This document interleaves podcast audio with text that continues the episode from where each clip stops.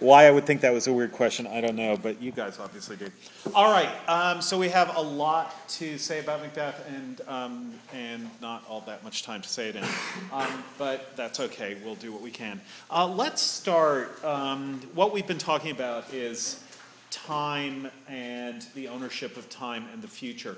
Let's, let's um, talk about that or get to that um, in a somewhat different way, but in a way that's central to Macbeth. Um, by talking this time in Macbeth about window characters, that is, the kind of character that we were looking at in Horatio, um, the figure who gives us a perspective. Shakespeare does this a lot. Um, the figure who gives us a perspective on the main figure that allows us to stabilize our own point of view on the main figure and get a sense of just exactly what's going on. So, in Hamlet, um, what we saw demonstrated very carefully by Shakespeare is the accuracy of Horatio's perception. Um, that's Horatio, that the sort of character that Horatio is, is not the invention of Hamlet nor indeed probably the invention of Shakespeare. But Shakespeare is really interested in making those characters um, come alive for the audience. So, what we saw in Horatio was the combination of accuracy and self possession and um, firmness and courage that made it make sense that he was a friend of Hamlet's and that he was finally the person on whom Hamlet could rely. From the first, when he says to, when he doesn't believe in the ghost, but then does come to believe in the ghost, and then when he says to um, Hamlet that he saw the ghost for a length of time that a man with moderate haste could tell 100, um, where Marcellus and Bernardo say no, longer, longer, and Horatio says not when I saw it, to the way he doesn't allow his enthusiasm for um, telling Hamlet, making Hamlet believe him, to um, make him exaggerate what he's seen. Remember, he says of the ghost that his beard was as he had seen it in life, a sable silvered, which is to say that he could have answered that question even if he hadn't seen the ghost. All that accuracy on Horatio's part makes him, first of all, in a technical sense, in a craft sense, the character whose point of view we can believe.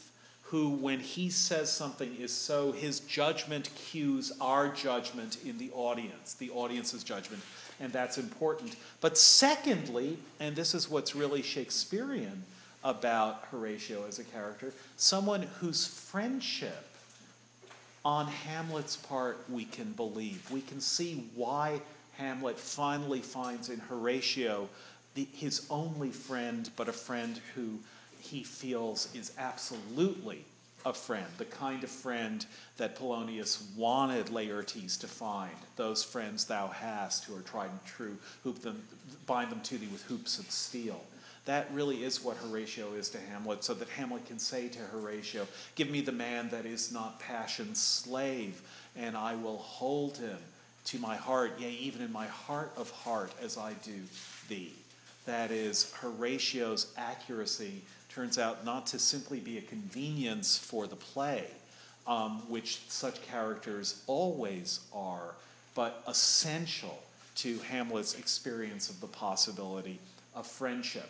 I'm pushing this because I think the possibility of friendship is something that Shakespeare thinks a lot about. It is what plays are about relationships between people who are talking to each other. We saw it to some extent in Richard II, where the window characters don't quite do what they should or ought to do. Um, Aumerle isn't quite enough for Richard. Bolingbroke is. He's the character who understands Richard. But their friendship is a strange one. But again, now think of the following riff on a kind of develop, developing sense or sequence of pairs of character in Shakespeare. That Bolingbroke is to Richard in a really deep way what Horatio is to Hamlet.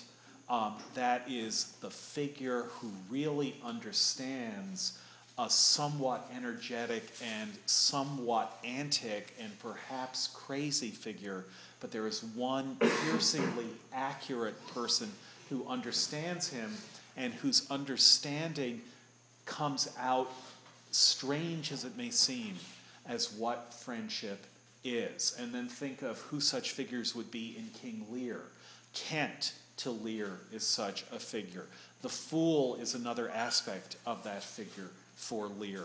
Edgar is such a figure to Gloucester. Um, to some extent, perhaps, um, Edmund also will end up being such a figure to Edgar. Um, those figures are Shakespeare is really interested in. We didn't do Othello, but then in Othello, Shakespeare does something fascinating, which he kind of goes back to the Richard II idea um, and makes Iago the figure in that relationship to Othello. Iago is to Othello oddly as Horatio is to Hamlet, and perhaps less oddly as um, Bolingbroke is to Richard. Now, when we come to Macbeth, um, we see yet another such figure in Banquo. Banquo is to Macbeth at the start of the play really more or less what Horatio is to Hamlet. They are friends, and the friendship between Banquo and Macbeth is something striking and quite well done and quite beautiful. One example that you can see that in is in Act 1, Scene 3, right after they've seen the witches, where um, if you start at page 2583 of the Norton, Act 1, Scene 3, um, line 77, let's start, where the witches vanish. And Banquo and Macbeth are amazed by what they've seen. And then Banquo says, The earth hath bubbles as the water has, and these are of them. They're bubbles of earth. Um, these are of them. Whither are they vanished? says Banquo. And Macbeth um, marvels with him into the air, and what seemed corporal melted as breath into the wind. That, by the way, would be a one line summary of the theme of the play. What seemed corporal melted as breath into the wind. Would they had stayed, but nothing stays in this play. Nevertheless, would they had stayed. Banquo, in wonder, were such things here as we do speak about? Or have we eaten on the insane root that takes the reason prisoner? So each is confirming for the other that they actually saw this thing, although they might both be mad. Nevertheless, each is confirming for the other that they've seen this thing. If you stage this right, what you have are two friends who are speaking to each other in tones of wonder about what they've just seen. And you can see that in the next line Macbeth to Banquo, Your children shall be kings, as though that's what Macbeth is interested in. It's the good thing that will happen to Banquo. And Banquo responds in kind, You shall be king. And they continue talking. And Thane of Cawdor, went it not so? Banquo to the self-same tune and words, Who's here? And that little brief syncope, as Thomas de Quincey will call a similar moment later in the play, that little brief pause between the disappearance of the witches and the entry of Ross and Angus, that is the beginning of all the Scottish um, turmoil. That little moment where they're alone on stage together, just talking, that's a moment that Shakespeare loves, a moment of friendship between a main and a window, between a main character and the, char- the one character who knows the main character. Shakespeare loves the reaction and the interrelation that he can get between them. And you see it again.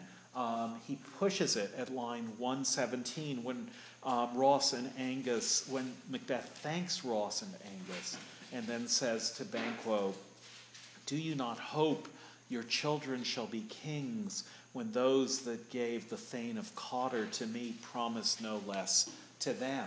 That is, he's sharing the good news that he's just gotten here. It's what's going to drive them apart, what's going to cause Macbeth to see Banquo murdered. Um, but not yet. Right now, what you're getting is he's sharing that news and that wonder. And Shakespeare is really pushing that. Um, you can see it again um, on um, in the moment um, when Macbeth says to Banquo after Duncan, after he's been made king, that he wants to confer with him. Um, that he wants to talk to him. Part of what Shakespeare is doing here, by the way, is in the source they really are very good friends, and in the source, what something that Shakespeare changes is Banquo is part of the plot against Duncan in the source. Um, here, Banquo is innocent of that because that's dramatically what Shakespeare wants to happen: is that you have the good um, member of this pair of friends, um, the good member who is not responsible for murder, and the evil member who is. And what divides them is that Macbeth finally chooses violence. But even in this play, um, Banquo, Banquo's thoughts are troubled.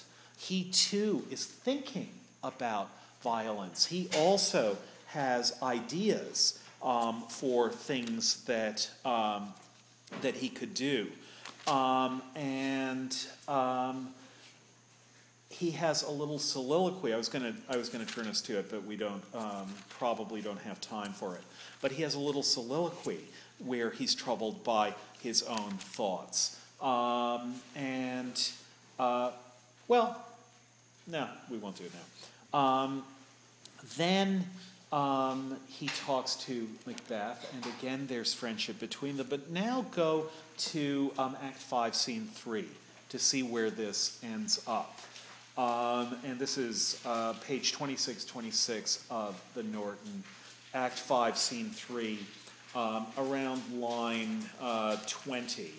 Um, what's happened here is Macbeth is hearing um, that all the oracles of the witches have come true that they can't be trusted, which is very troubling to him because what Macbeth wants is something or someone to trust. And since Banquo died, he doesn't have such a person. Um, and so he is, um, he is hearing how everything is going back. The servant enters, this is line 11 of Act 5, Scene 3. Um, and Macbeth sees that the servant is full of fear and says to him, uh, famous, uh, oft quoted, funny line like lily livered, The devil damn thee, black thou cream faced loon. Um, where gotst thou that goose look? And then the servant has the bad news um, that there are 10,000, uh, not geese, but soldiers coming at him. Um, and Macbeth doesn't care. What soldiers wheyface? The servant, the English force so please you. And Macbeth, take thy face hence. Um, exit servant, and then Macbeth calls for Seyton, um, who it not Satan, not Satan, as in could it be Satan, um, but Seyton, the character, spelt differently. Um, and it's Seyton is going to be his last chance for a friend. Um, Seyton, he calls. And then he says, and this is a strange and important speech. Um, the quickness of the change in tone in this speech is strange but important. Seyton, he calls, and then, I am sick at heart when I behold. And the question is, how would he have finished that sentence? He's just said, I don't have to worry about anything because the spirits that know have told me that I'm invulnerable. Now he sends the servant who's fearful away and calls for Seyton. Seyton! Then he begins soliloquizing. I am sick at heart when I behold. And then he stops himself.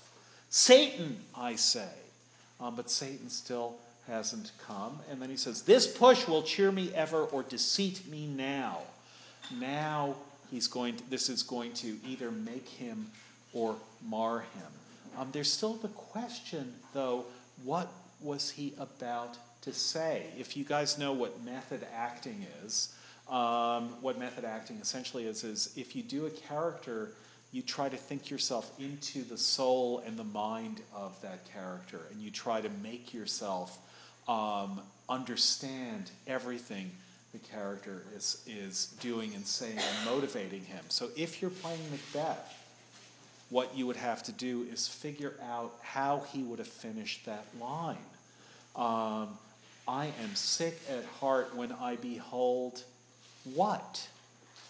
Well, the only hint that Shakespeare will give us is in the lines that follow. I, this push will cheer me now, will cheer me ever, excuse me, or disseat me now. Um, and then what he says is essentially, to quote Hamlet, it is no matter. You would remember Hamlet in the structural and even emotional equivalent to this moment, just before the last duel, the last battle, when Hamlet says to Horatio, but there's no one for Macbeth to say this to, when Hamlet says to Horatio, You would not think how ill all's here about my heart. And then he interrupts himself and he says, But it is no matter. I have misgivings, he goes on, but I won't even talk about them. Um, this is the moment that matters, and a man's life is no more than to say, One, the interim is mine. Here, Macbeth says the same thing, but he's soliloquizing because Seyton hasn't come and there is no Banquo to say this to. And there's also no Lady Macbeth to say it to. Um, that's important because what Macbeth has done is he's chosen Lady Macbeth over Banquo. In a choice of friend, he's chosen Lady Macbeth, who is unsexed, who's male, for him, who is saying we are friends and partners, not husband and wife. He's chosen Lady Macbeth over Banquo. And the result now is that Banquo is dead, and Lady Macbeth turned out not to have the firmness of psychological ability that Horatio did. So who's left? Seyton, but Seyton isn't there. Seyton, I say, then alone. This push will cheer me ever, disseat me now. And it doesn't matter because I have lived long enough. That is, he's no longer worrying about the future, about making his situation last, about making time something that he can own and count on. I have lived long enough. Then the strange, mysterious line, my way of life has fall is fallen into the sear, the yellow leaf. And editors, um, until really the 20th century, were really freaked out by the word way there. My way of life is fallen into the sear, the yellow leaf. And whenever an editor is freaked out, um, it means you have a really interesting moment. It means Shakespeare did something interesting. Well, not whenever, but usually. Um, editors thought maybe what it should say is, My May of life has fallen into the sea or the yellow leaf. That makes sense, right? It was spring, it was May. Um, in Waltham, it still snows in May, of course, but that's not what Macbeth is meaning, if that's what he meant. Um, so May has turned into November, is um, ha- how editors explained this, and they thought the W just got turned around. But way of life is a much better phrase, um, and it also has the merit of being what Shakespeare wrote. My way of life is fallen into the sear, the yellow leaf. And notice that what Macbeth is essentially saying is the way I lived, the whole way I lived. It's also the path that I've gone, um, the way that I took, um, the way that Dante talks about at the beginning of the Inferno, where the way is lost, um, the straight way. Um, the diritta via, straight way, has become lost. But it means the way I live has now become that moment, which is the sear, the yellow leaf. And you should remember here, Sonnet 73, that time of year thou mayest in me behold, when yellow leaves, or none or few, do hang upon those boughs that shake against the cold. And remember, we talked about the oddness of that sequence yellow leaf, or none or few, as though going straight to none is too climactic for what he's describing. Here he's talking about the sear, the yellow leaf, as though sear is too climactic. That's too much like poetry. My way of life has fallen into the sear leaf, and everything will burn up in some sort of destruction, universal winter. But no, he says something and then he understates it in the next moment. And that effect is really important here. My way of life has fallen into the sear, no, that's too dramatic, the yellow leaf. If you can hear that, you can hear what you need to hear in Shakespeare. If you can hear the switch from a monosyllable, sear, into a less intense bisyllable, yellow. Seer is a stronger word. Any other poet would have, the sequence would have been yellow, and then no, more than yellow, sear leaf. But not Macbeth and not Shakespeare. Into the sear, the yellow leaf. And then what does that mean? And that which should accompany old age. So now we know that Macbeth is old. He's actually been king for quite a long time. Um, he was worried that he wouldn't be able to stay king, but he did. He's now old. But what good did it do him to be king, even for a long time? He's almost morphing into King Lear at this point. He's been king for a long time, and yet it's now. It's not king for many years, so it's all fine. It's king for a long time, and yet it's now. And that which should accompany old age. What things? As honor, love, obedience, troops of friends, I must not look to have. So here again, this is Macbeth's version of Richard's summary of human life to live with bread like you. I'm going to quote this in every lecture, I think. To live with bread like you, taste grief, feel want, need friends. Need friends. That's what Macbeth does not have. Has much less than Richard had. Richard is alone, but he has friends at the end of Richard II. Uh, Merle and his friends try to restore Richard to the throne. Richard knows that he still has loyal followers, even when his disloyal followers have abandoned him. But Macbeth has Seyton and only Seyton, and Seyton isn't there.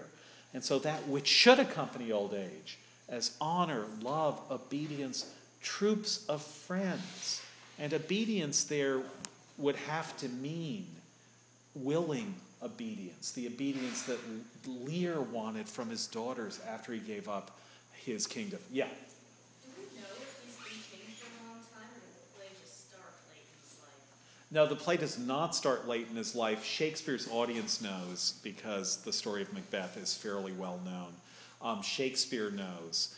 And um, the insistence here on old age, when Macbeth begins as an extraordinarily good young fighter, is, is the point. Does the play actually say no? Shakespeare, as you know, gives very few time markers.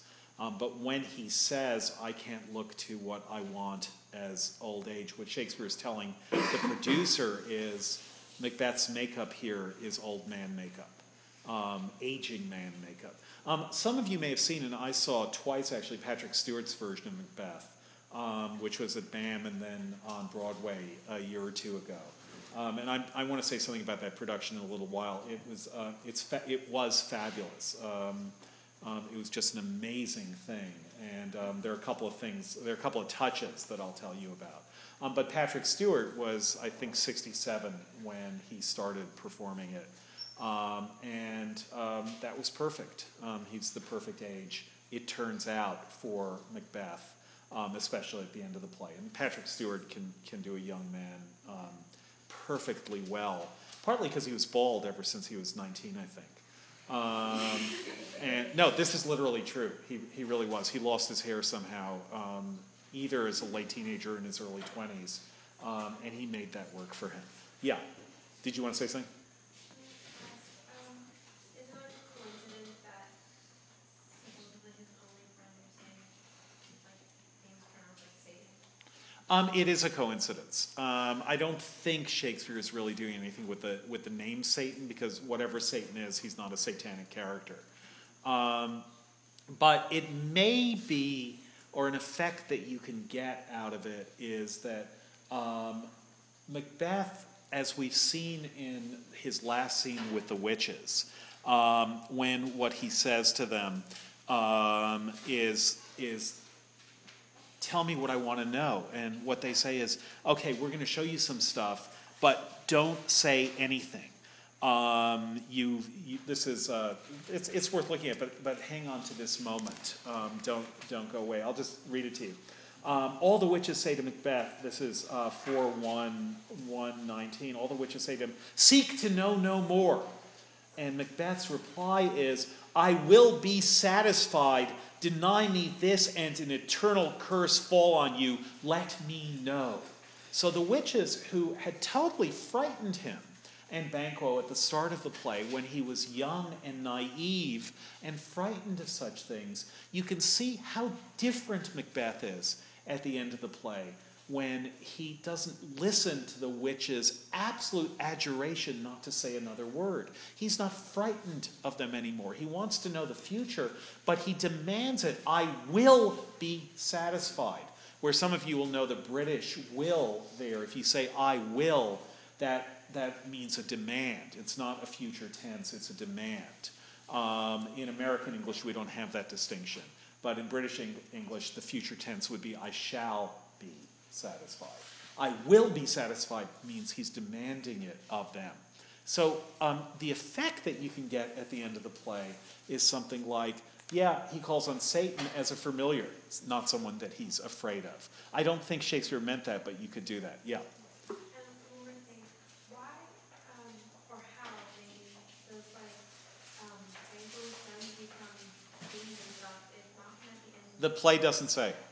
Um, if you want to know, it's there is a strong hint at the end of the play that um, is not necessary for any understanding of it as a Shakespearean play, but there's a strong hint at the end of the play that there's plenty of further battle to occur, that Malcolm's kingship is by no means secure, and things don't settle until Fleance becomes king. Um, but that's why Malcolm is making sure that everyone um, comes to see him crowned at Scone, um, and is is he was just as violent a king as Macbeth was uh, when he became king, and he wasn't king for long. Um, but that's not um, all that matters is the prophecy. Um, well, maybe also the discontinuity matters. That is, um, the idea that um, what ultimately matters is knowing that there's a line of descendants that, and that that secures the future. Um, and that even having your son become king as Malcolm becomes king doesn't secure the future for you. Um, that probably does matter, but um, doesn't matter that much. It's a good question about the play, but the, the quick answer is the play doesn't answer it. Doesn't say how Fleance becomes king, only that he will. Yeah. Um, Just to pick up the same idea for like one more minute. I spent too much time with Professor Burke not to see Satan everywhere. Um, On what? I said I've spent too much time with Professor Burke not to see Satan everywhere. Oh, is that a thing to say about Professor Bird? My goodness. You know, well, I wonder. And mention Milton Satan, and he almost does it. But the, the one actual reference we get to Satan in the entire play comes in, in scene, Act 4, Scene 3, when Malcolm refers to Lucifer. Uh huh. And it says, angels are bright still, though brightest fell. Yeah. Um, so if anybody Right, yes. um, which, which maps really well in terms of his ambition and then realization that all of the power that he wanted doesn't actually get him anything. Oh, I think that's absolutely true, and I think that um, you know if you want to see, if you do want to see Satan in Macbeth, um, which is which is always um, a noble ambition. Um, it's Macbeth is certainly one of the sources for Milton's Satan in Paradise Lost, um, and um, part of and that's something that, that that gets us to something that I do want to talk about, which is that what Milton does in Paradise Lost, which is which is um, basically 60 years after Macbeth. Milton, um, when he was a boy, saw Shakespeare's plays um, being performed um, and probably saw Macbeth. And then Milton was actually, it, it, it's complicated, as they say on Facebook. I guess it's a movie now. Um, but um, um, Macbeth, some of you will know, was a kind of uh, uh, greeting and uh, Valentine and tip of the hat to James First, who's now King of England, and who traced his own descent from Banquo. Um, James was also very interested in witches, and he wrote. Not only did he write a book about witches, but he went to witch trials, and um, he would he would take the witches apart and um, ask them what it was like to be a witch. Um, he was, so so this is partly what Shakespeare is doing um, is writing a play to welcome James to England, which is very much about stuff that James was interested in. Um, James, you will know, united England and Scotland. We talked about this a little bit um, earlier. And one major part of uniting England and Scotland was the King James Bible. That's why it's called the King James Bible. Um, he had that Bible um, put together in order to try to get the English and the Scottish church um, into a united church. Um, and his son, um, after he died in 1625, his son Charles I became King of England. Charles was rather a disaster as king, and we've talked about him before. He was the defendant in the parliamentary trial of the king versus the king. Um, and he lost to the capital K king and was beheaded um, as his punishment. And um, then, and all the theaters were closed, and when they were reopened, um, uh, the remakes of Shakespeare were performed, including Tate's version of King Lear. So, see, this all 17th century history is seen from um, a Shakespearean uh, point of view, or a Shakespearean's point of view. Um, but Charles was um, a figure whom Milton wrote very strongly against. And so James the first son, Charles the first, Milton was on the side of those who tried and executed him. Um, and then when his son James II became king of England, Milton wrote Paradise Lost, which was essentially about how terrible kingship was and how awful it was um, that bad people had won. Um, and uh, Milton was kind of a, I don't know, a coffee partier maybe. Um, for Milton, Milton Satan is the one rebel angel who is not simply selfish, but who achieves an enormous kind of um, intellectual and personal and characterological power. Um, and because of that, Milton Satan is also very lonely. Um, and in this, he's a whole lot like Macbeth, or that's what Macbeth contributes to uh, Milton's Satan in Paradise Lost. Um, so there's no question that that's an important aspect of both Macbeth and of Satan um, is their friendlessness. And um, we should, that's something that we should talk about a little bit, but let's just finish this speech um, in 5 3. So, what he says is, I must not look to have those things which should accompany old age as honor, love, obedience, troops of friends. I must not look to have, but in their stead, curses, not loud, but deep mouth honor, breath, which the poor heart would fain deny, and dare not. And then again, he calls for Seyton. So, not honor, but mouth honor. That's the distinction. Mouth honor, breath. He won't have real friendship. That's an extraordinary thing to notice in this most evil of Shakespearean of leading Shakespearean figures. That what makes him tragic in the end is that he will not have friends. And by friendship here is meant true friendship, real friendship. Villains almost never have friends. That's how you know they're villains um, in narratives. They have minions, they have people who do their bidding, they have people who are frightened of them, but they almost never have friends. Shakespeare's villains do. One of the things that makes them so interesting is the fact that it turns out that any interesting Shakespearean villain does, in fact, have someone that he or she cares about. An example is Claudius and his relation to Gertrude. Claudius really loves Gertrude and she loves him back. Another example is Edmund saying, Yet Edmund was beloved. All three now marry in an instant. What makes Edmund an interesting character, a character that we care about, is that it actually matters to him that Regan and Goneril loved him. That it wasn't, he wasn't simply the villain, which he thought he would be at the start when he says, Thou, nature, art my goddess, unto thee my services are due. But no, now he's saying, Well, it all turned out badly, but I was beloved. I did achieve that. That's what Macbeth does not have. He wants friendship, but he doesn't have it. And that's the tragedy. Now, what he wants in wanting friendship is something that other characters in this play do get.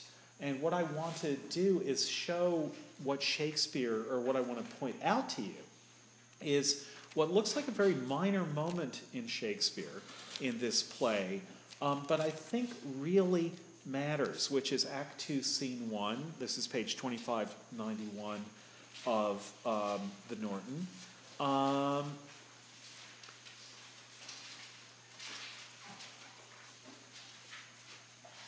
so, what's going on here is that um, Macbeth is thinking that he is going to kill Duncan.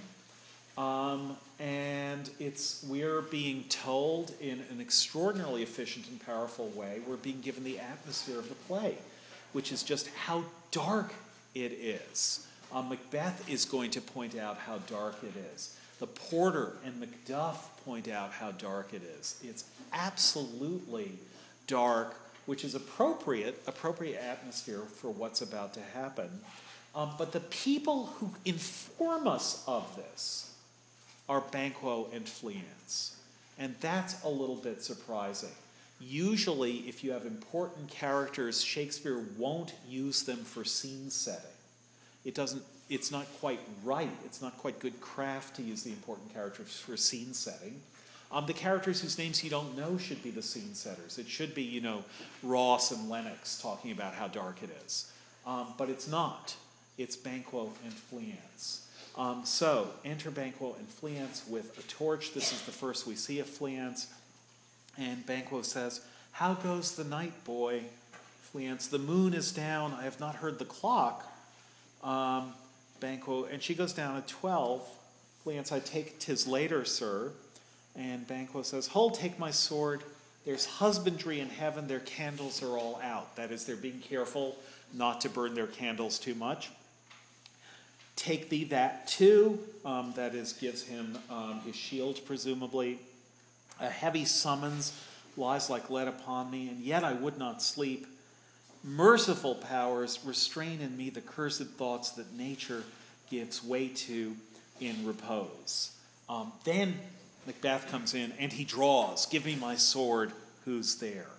Um, so, here what we're getting, really interestingly, is a sense that Banquo, Banquo's friendship has shifted from Macbeth to Fleance. That is, Macbeth and Fleance come in, yes, as father and son, very much as father and son. Um, probably you would want Fleance doubled with Seyton. That is, you would want the same actor playing both Fleance and Seyton. Um, but it's to Fleance that Banquo describes how he's feeling, even his murderous thoughts. This is a kind of parallel of the scene where Macbeth tells Lady Macbeth what he's thinking, the horrible thoughts he has. Yeah. Is it noteworthy that as soon as uh, Banquo mentions his murderous thoughts, Macbeth enters? Yes, exactly noteworthy. That is, it's almost as though from Macbeth's, from, excuse me, from Banquo's point of view, this is the Banquo version of the banquet scene where Banquo appears to Macbeth. Um, that is, um, they're parallel figures, um, sort of like Gloucester and Lear, with different fates, sort of like Gloucester and Lear. Um, and the parallel here is yeah, Banquo has bloody thoughts too. Um, when he hears the future, there are things on his mind. Um, what's on his mind is how do I get Fleance to be king? How does that work? When Macbeth hears the witches, he thinks, how do I get rid of Duncan?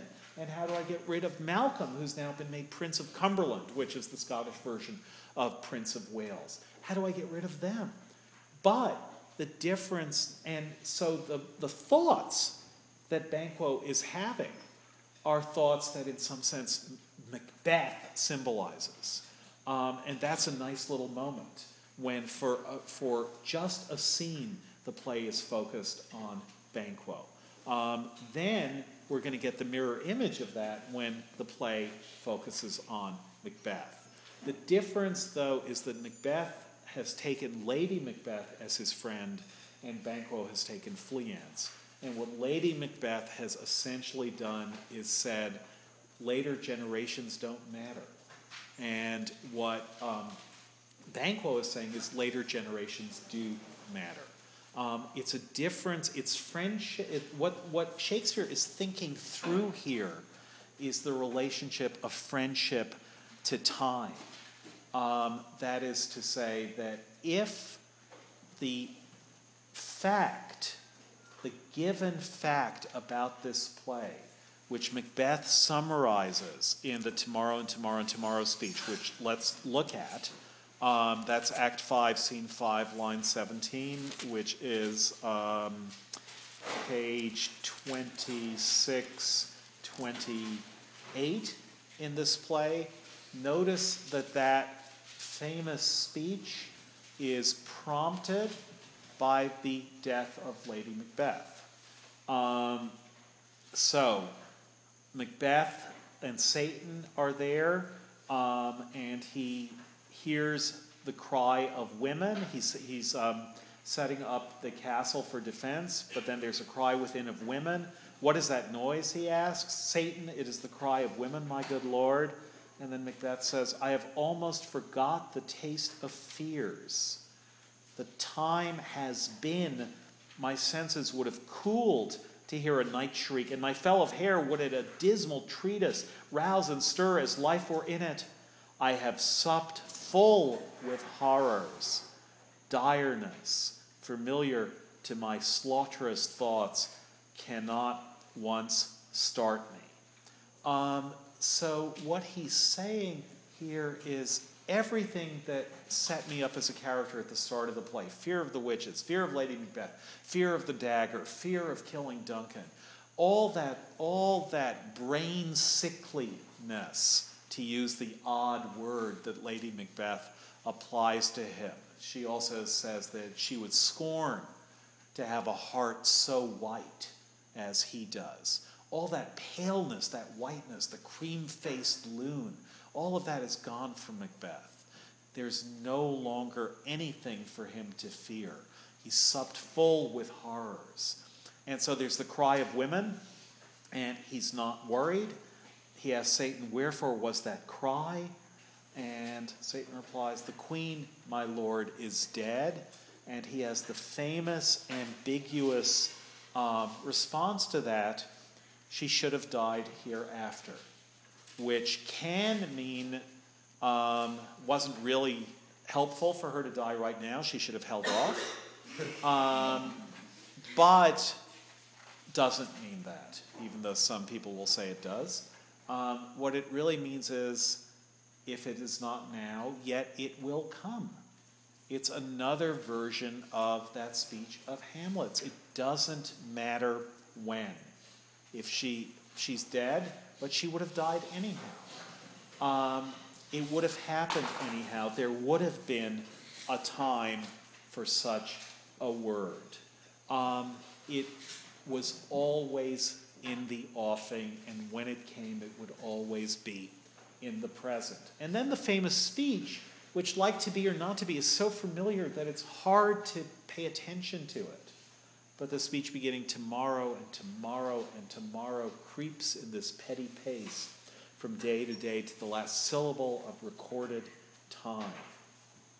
Notice that that speech is not what we almost always paraphrase it as meaning, which is today and today and today. That's how everyone understands it. This day and then another day just like this day, and then another day just like this day. Um, but it's not simply about the iteration of the fact that it's always now, but it's also an iteration of the fact that even then it will always be now. That you can look forward to when there would have been a time for such a word. You can look forward to the hereafter in this life, tomorrow rather than today. But all tomorrow will be is the moment when there's simply another tomorrow, which itself will be simply a moment of another tomorrow. So, tomorrow and tomorrow and tomorrow creeps in this petty pace from day to day. That's all there is to the last syllable of recorded time. So, it's all recorded, but it's recorded somehow as language. It's, again, recorded time means it will all happen, but it will happen syllable by syllable, to the last syllable of recorded time. And all our yesterdays have lighted fools the way to dusty death. That is, all the past is meaningless, just as all the future is meaningless. All the future is tomorrow and tomorrow and tomorrow, and all the past was yesterday, yesterday, yesterday. Remember what Lady Macbeth has said to Macbeth and what he's picking up on here, what he's remembering here, is Lady Macbeth um, asking Macbeth, when does Duncan propose to leave? And Macbeth says, tomorrow. And Lady Macbeth replies, Oh, never shall sun that morrow see. That is, um, he thought there would be a tomorrow, but there won't. The sun will not see the tomorrow in which he lives. Why? Because he'll be dead. At the end of the play, Macbeth, when he's about to fight Macduff in his last battle, says, I begin to be a weary of the sun. He'll never see the sun again. I mentioned before, and I just, I just um, um, uh, underscore the parallel now, that Antony, too, in Antony and Cleopatra, will talk about the last sunset that he sees. O sun, he says, as the sun is setting, thou thy uprise I shall see no more. So the idea that this is the day that there will be only a day, a day that you die, that all there is is the present day. That's the idea that's being pressed here too. Yeah. Yeah, these references, but Lady Macbeth's in gen- uh, specifically about the sun will not that morrow see, is that also a the king as son reference, which is that's And is that what you put on your quiz? The, yeah, it is. It is the king as son reference. Um, that is the the king is the king is king as um, um, the the rightful inheritor of it. but now a wrongful inheritor will get it. She doesn't mean. No, I mean, No, I know you mean S U N son, but um, but in Richard II, S U N and S O N are also um, combined, and that goes back to to um, to the soliloquy that opens Richard III. Um, now is the winter of our discontent, make glorious summer by this son of York, where the pun is he's the child of the house of York, the son of the Duke of York, as well as the sun in the sky. So they, in English, um, not only for Shakespeare, but preeminently for Shakespeare, the homonym of sun, S-U-N, and son, S-O-N, um, is, um, is, is something that he's always pressing um, because the proper king is also the proper son, um, the person who has inherited the kingship correctly, and this allows all sorts of Christian imagery to come in as well. That is, the Son of God is also the Son of God. Um, yeah. Oh, I thought your hand was up. Sorry. Okay. Um, so that's all there is. Out, out, brief candle. Um, now remember, the candle is all our yesterdays. All our yesterdays have lighted fools the way to dusty death. So the brief candle is the candle of the day. Out, out, brief candle. Life's but a walking shadow, um, lit by the candle. Life's but a walking shadow, a poor player that struts and frets his hour upon the stage and then is heard no more. So here we get one of those Shakespearean references to the fact that the play itself is about to end. Um, the same thing that we saw in Hamlet my father dead these two hours. Um, we are being focused on the play itself. And the play is now being made into the metaphor for the life that it's describing. You want to know, Macbeth is saying, how long does a human life feel? Well, it feels about as long as this play that you're watching. It's something that lasts an hour or two and then is gone. Um, so that funneling into the present moment, Macbeth is complaining and has been anxious from the start that time is only the present moment. And the play is a demonstration, the very form of tragedy, and the very story that the play is telling, and the very unfolding of the psychological destruction that the play is describing, is one in which we are aware of the play coming to an end, and the, and the character itself is saying, That's how long life is. This play isn't a representation of life. What lo- the experience of life itself is the experience of a play that lasts an hour or two, and then that's it, and then it's over. The present of the play and the present of life are not two different things. You don't go to the theater and then um, leave life behind, and then you come back and life is vast and wonderful. It's all there is is that present moment. And that's what Macbeth is saying here. A poor player that struts and frets his hour upon the stage and then is heard no more. It is a tale told by an idiot, full of sound and fury, signifying nothing. So that's ultimately what it comes down to. Um, why? Because there is no one to talk to. It's different for Banquo. He's dead, but he has a future, and that future is in his descendants. And that's what Macbeth is complaining about, or that's what's so um, terrifying for Macbeth. Um, it's also important to notice that, that um, this idea of life um, being lit to its own grave, he's gotten that idea from Lady Macbeth. The doctor is surprised that she's found a light to sleepwalk around in. And Macbeth's image here of what life is, that's an image that he gets from her. But, but sleepwalking is exactly the problem. That is, she's there, strutting and fretting, walking around with a candle, and not there because she won't talk to him. They are not talking to each other anymore. And what counts in life, the only way to feel that you are not caught in the absolute present moment forever is to have someone to talk to. Because having someone to talk to, having someone who talks to you as well, is to be outside of the sheer and absolute isolating locality of the present.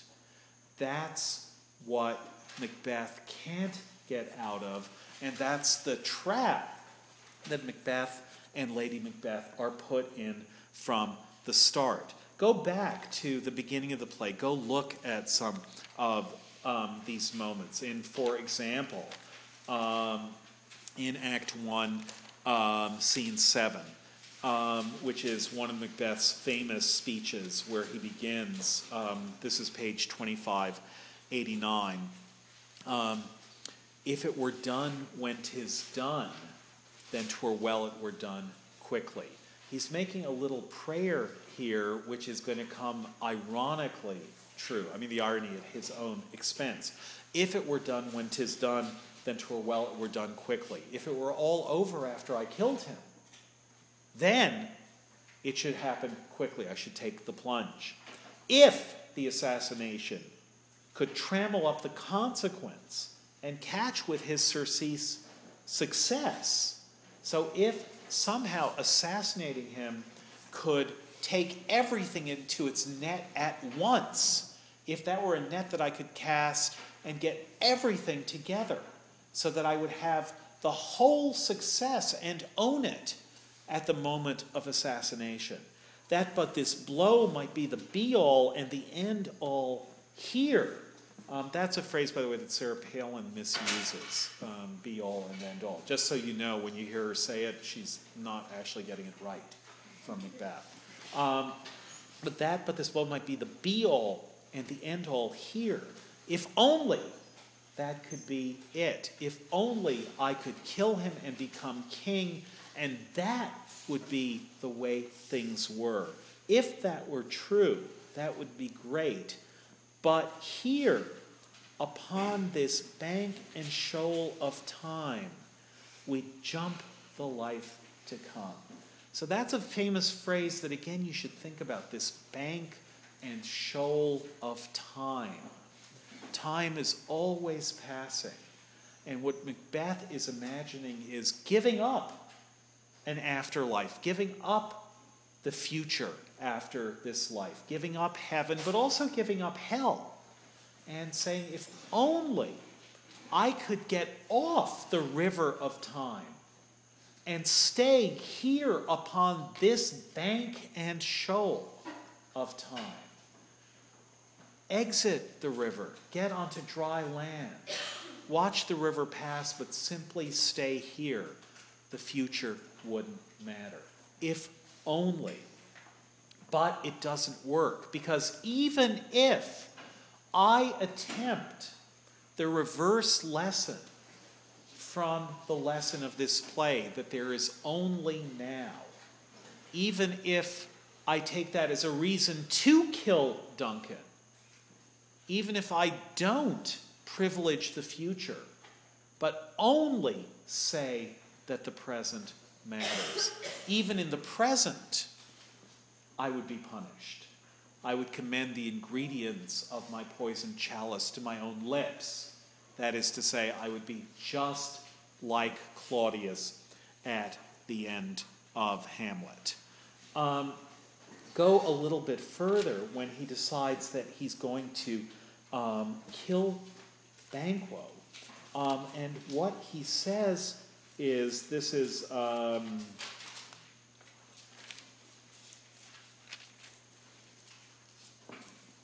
page 2600, Act 3, Scene 1. So he invites Banquo to the feast. Of course, the irony here is that he, that he thinks that he's telling Banquo, come to the feast to simply reassure Banquo, but Banquo is going to come. It's a little horror movie moment. Fail not our feast, says Macbeth at um, 3 129, and Banquo replies, My lord, I will not.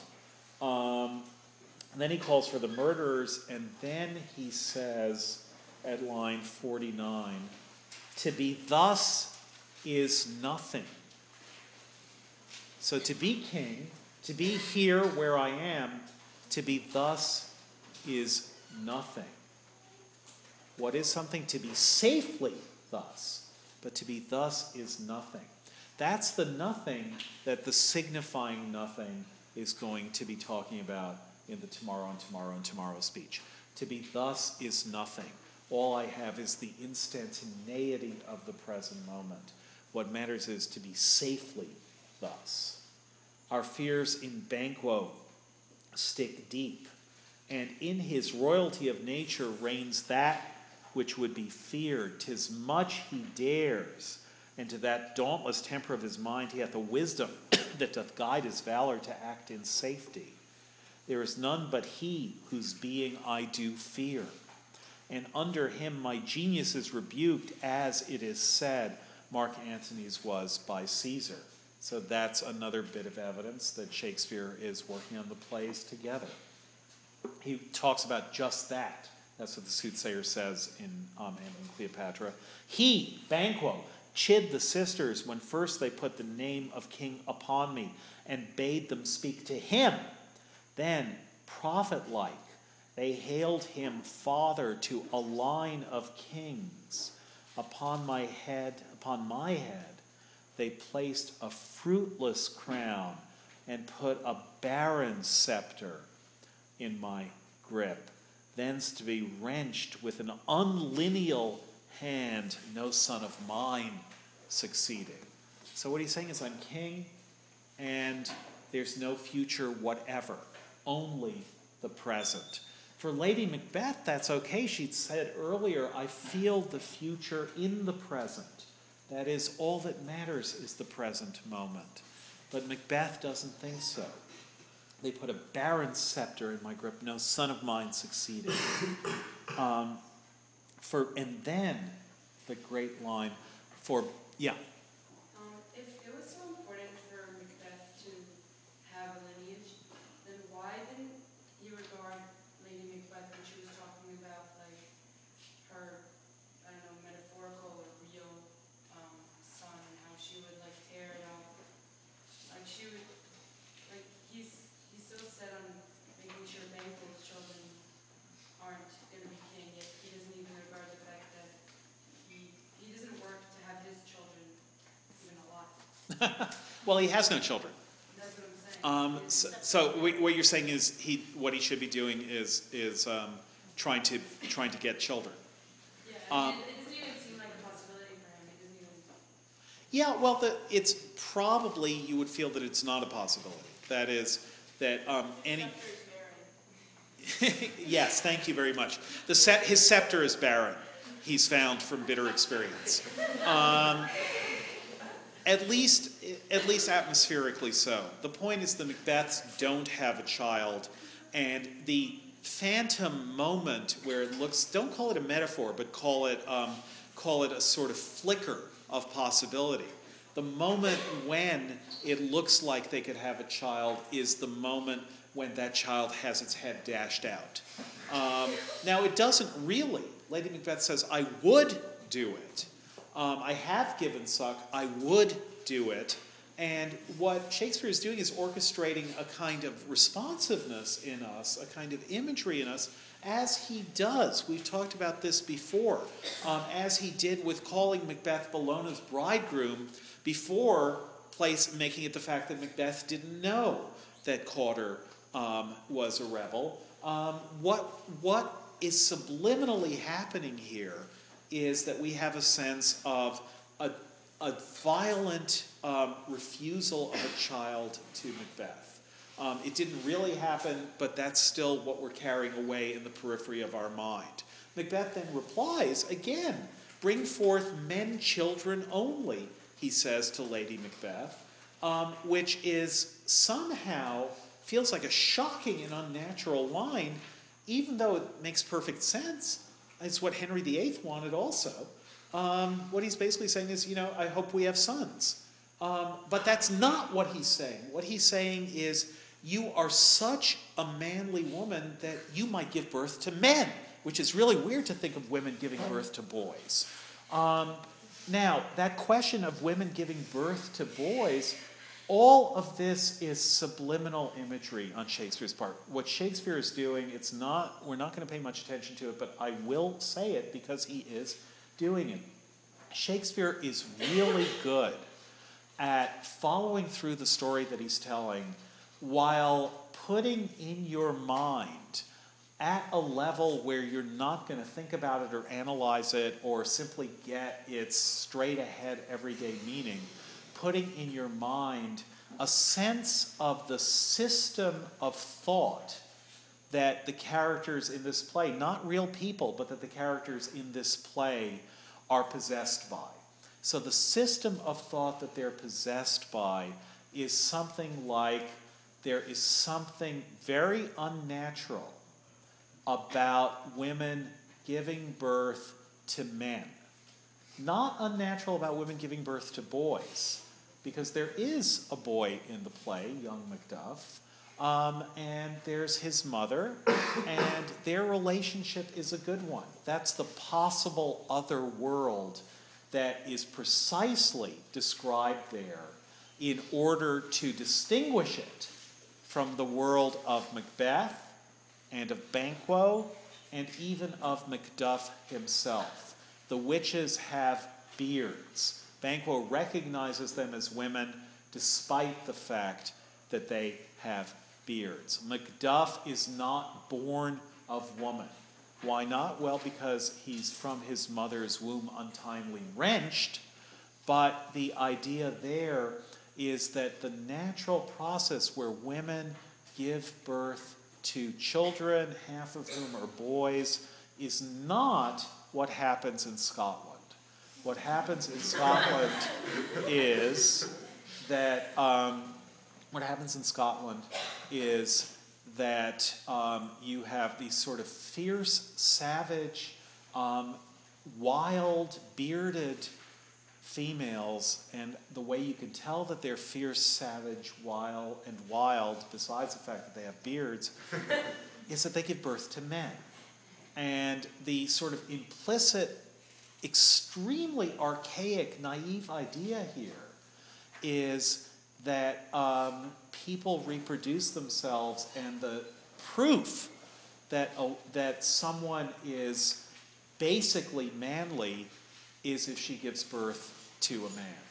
Um, Lady Macbeth, again, this is all subliminal imagery, but what we are to feel is Lady Macbeth has given birth to Macbeth. Um, and um, she is as much his male mother um, as the witches are, um, and as whoever his real mother would be. So when he says to her, bring forth men children only, um, if that sounds like a striking and horrid line, um, the fact that it does means that Shakespeare's been successful. That is, the content of that line, there's nothing strange about the content of that line at all, but Macbeth means it to be strange. Look what you're like. Um, you'll give birth to males. Why? Because you're so male yourself. Um, as though she's, she's um, not a double X but a double Y and any child she has will have a Y chromosome. That's what's so weird about her. Um, so that's that's um, the odd and bizarre atmosphere that we're in this play. And so now Macbeth has no children, partly because atmospherically he can't have children because he's married to a man, uh, because Lady Macbeth is male. That is not, there's not a homoerotic relationship. Um, but simply because she is male. She is a male woman, what psychoanalysis sometimes calls a phallic woman. Um, and so, of course, they don't have children, and whatever child they had had its head, had its, um, head knocked out by Lady Macbeth. In reality, no. In her speech, which is so much more important than reality.